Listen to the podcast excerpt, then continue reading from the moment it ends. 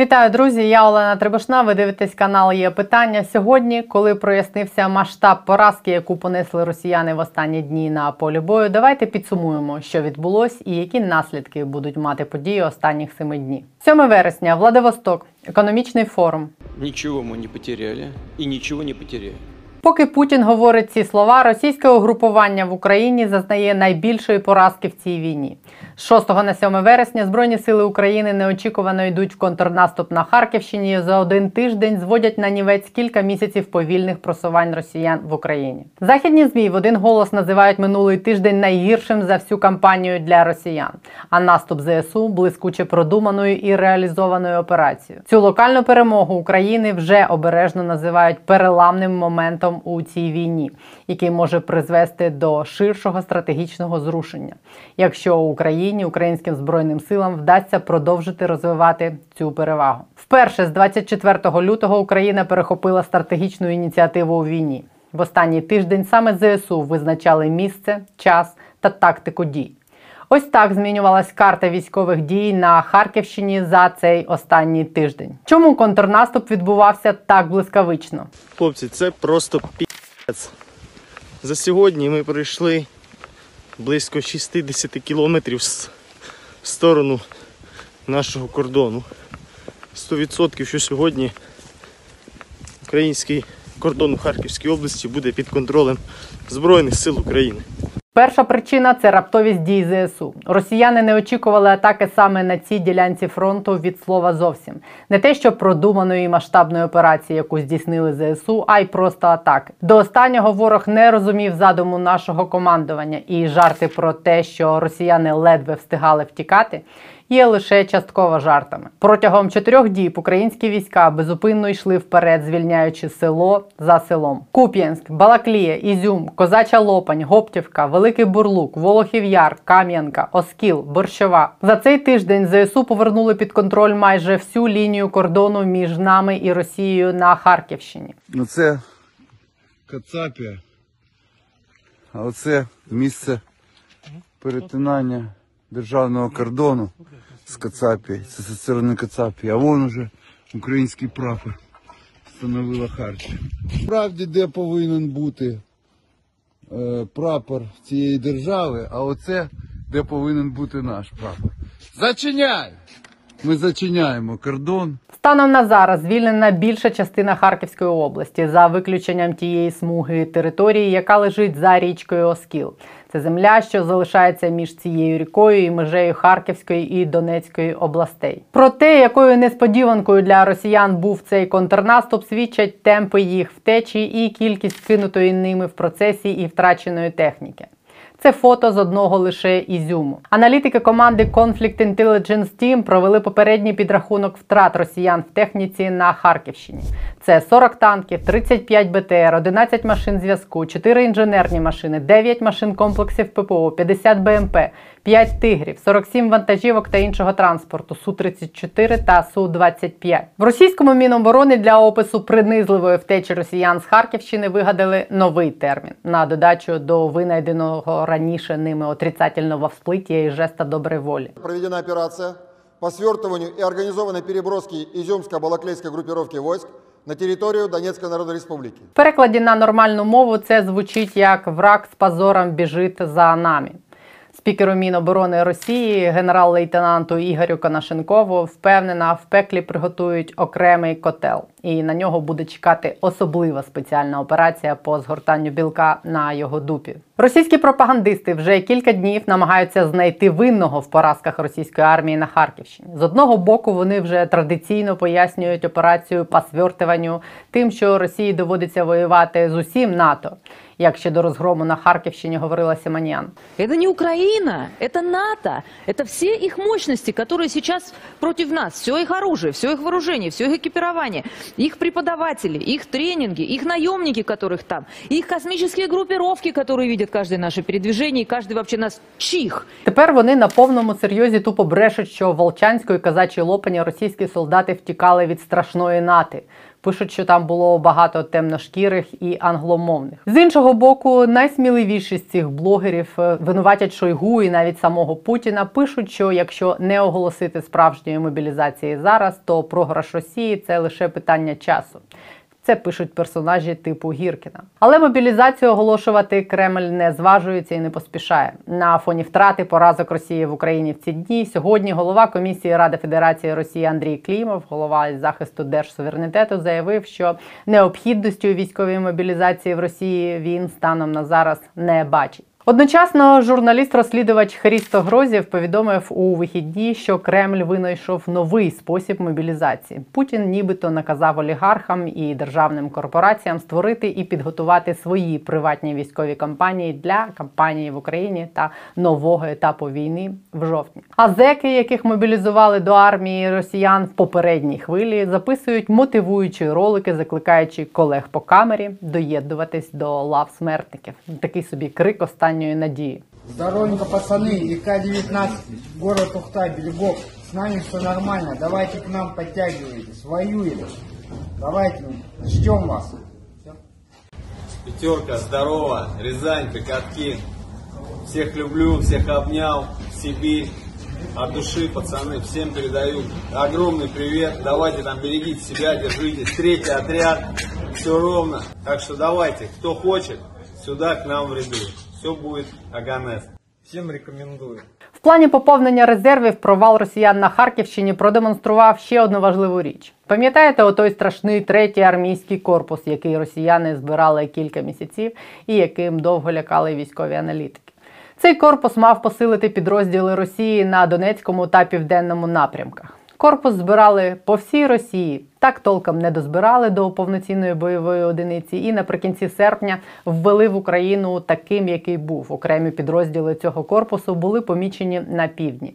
Він нараховував в кращому разі 12 тисяч особового складу. Весь цей корпус, на ще раз кажу, цілих 4 місяці збирали з миру по нитці, стягуючи до нього все наявне озброєння, і вже під доступну техніку підганяли підрозділи. Ще перед контрнаступом цей третій армійський корпус охарактеризували як на швидкоруч збиті, погано навчені і непідготовлені війська. А їх участь у війні в Україні називали ризикованою затією Кремля. І ось частину цього новоствореного корпусу Росія таки перекинула на допомогу на Ізюмський напрямок. Ось вони заходять в Куп'янськ. Купинск это крупная узловая железная Ось ця БМП з якимось переможним написом на борту їде вулицями міста. А ось ця сама БМП з тим самим переможним написом лежить покинутою десь під Куп'янськом в ці дні після контрнаступу. Не встигла перегрупуватись, як кажуть у них Міноборони. Що все це разом означає для російської армії? Це не означає, що Росія понесла такі втрати, від яких вона не оговтається, і не означає, що ми точно тепер приречені на перемогу. Але це означає, що ініціатива у нас і росіянам доведеться знову міняти план.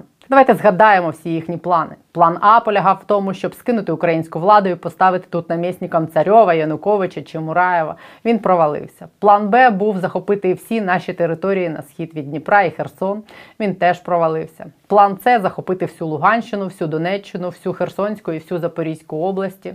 Далі план зменшився до того, щоб втримати хоча б Луганщину, частину Донеччини та частину Херсонщини і Запоріжжя. Зараз їх планом, очевидно, буде спробувати втримати хоч щось з цього, і хоча б не втратити Донбас. Після втечі з Харківщини здатність росіян захопити весь Донбас, що після жесту доброї волі на Київщині було оголошено Путіним головною і єдиною метою так званої спецоперації, тепер видається мало реальною. Повернутий нами Ізюм був для ворога важливим вузлом постачання зброї, техніки, палива та пунктом управління для всього цього фронту Росії.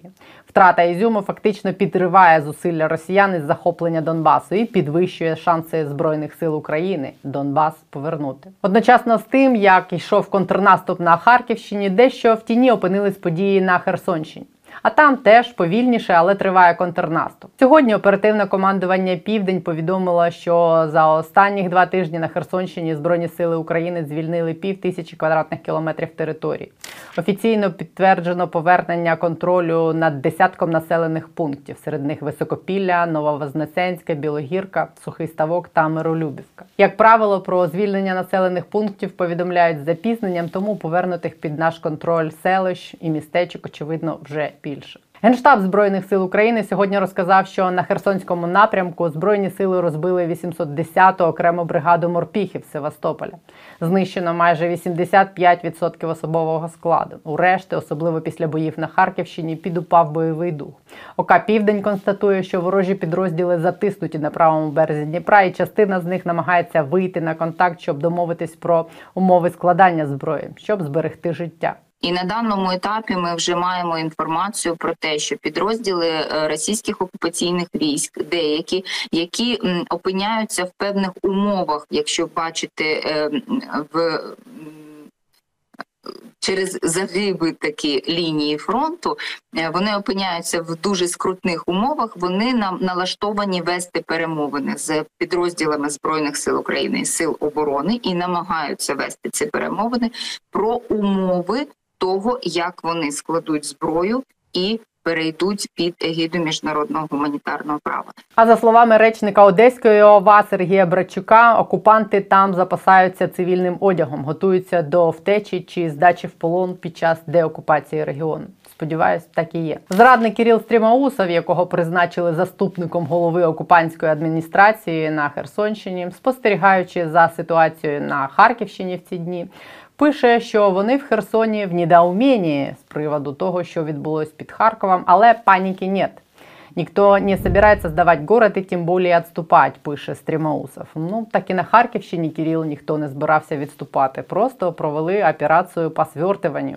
Тому Кирил якраз час починати панікувати. Особисто перед Путіним події останніх семи днів ставлять політичний виклик. Весь його імідж в очах росіян і в очах світу тримався на тому, що Путін це сила. Сила була єдиним джерелом його легітимності. Кожен день війни доводить, що сили немає. Відповідно, не буде і легітимності.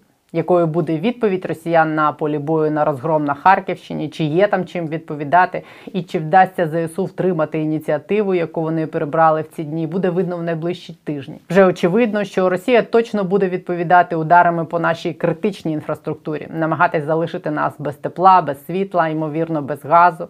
Демонстрацією цього стали удари по українським ТЕС вчора. Це означає, що в Кремлі розуміють, що військовим шляхом Україну зламати не вдалося. Ядерним шантажем також не вдається схилити до поступок, тому вони пробують новий вид терору. В Кремлі очевидно думають, що позбавлені світла і тепла українці вийдуть на вулиці і будуть вимагати у банкової йти на поступки Путіну.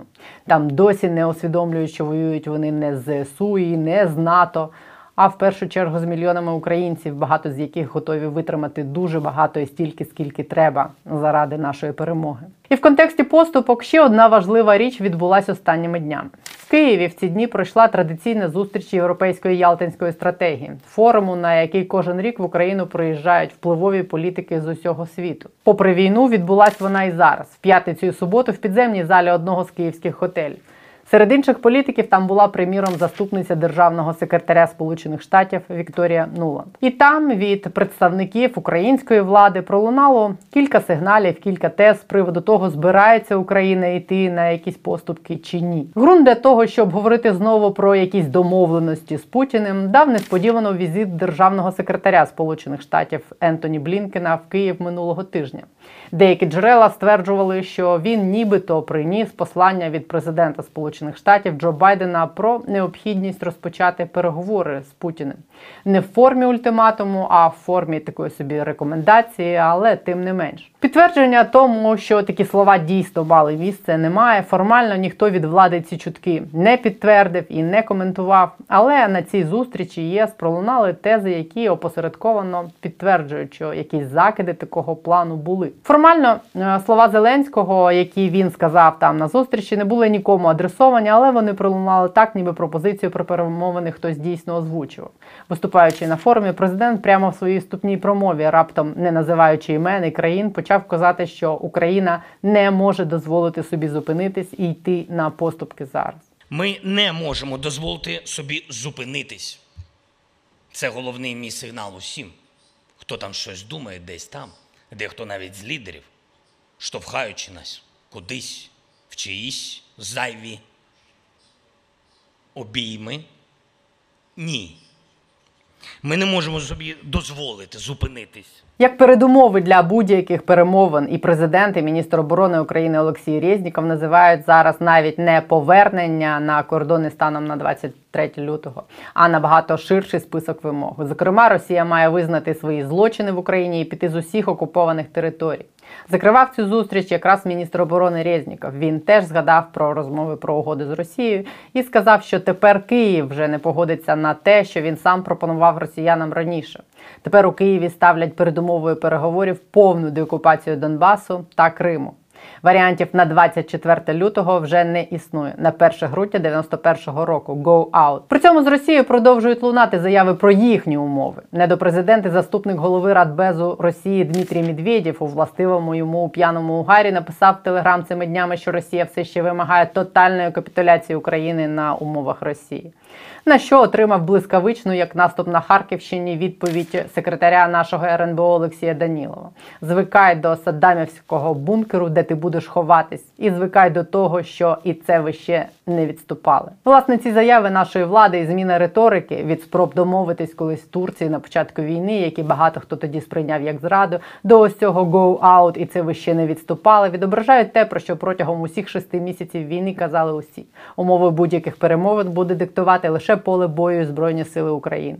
Саме це ми зараз і бачимо. Тому перед тим як я поставлю крапку на сьогодні, побажаємо нашим збройним силам успіху в цьому і подякуємо усім, хто в ці дні звільняє і наші території, десятки тисяч квадратних кілометрів, яких ще окуповані, і дозволяє Україні диктувати ворогу свої вимоги і свої умови. І особливо тим, кому це коштувало життя. Ми ж зі свого боку теж маємо витримати всі ці труднощі, які чекають на нас. Тому зберігаємо спокій, не впадаємо ні в ейфорію, ні в депресію. Нам є за що боротись за нашу країну, і у нас є шанси вікно можливостей, щоб знищити найпотужнішу колись і найогиднішу країну у світі Росію. І за те, і за те варто боротись. Бережіть себе і близьких, тримайтесь, прорвемось. Побачимось завтра.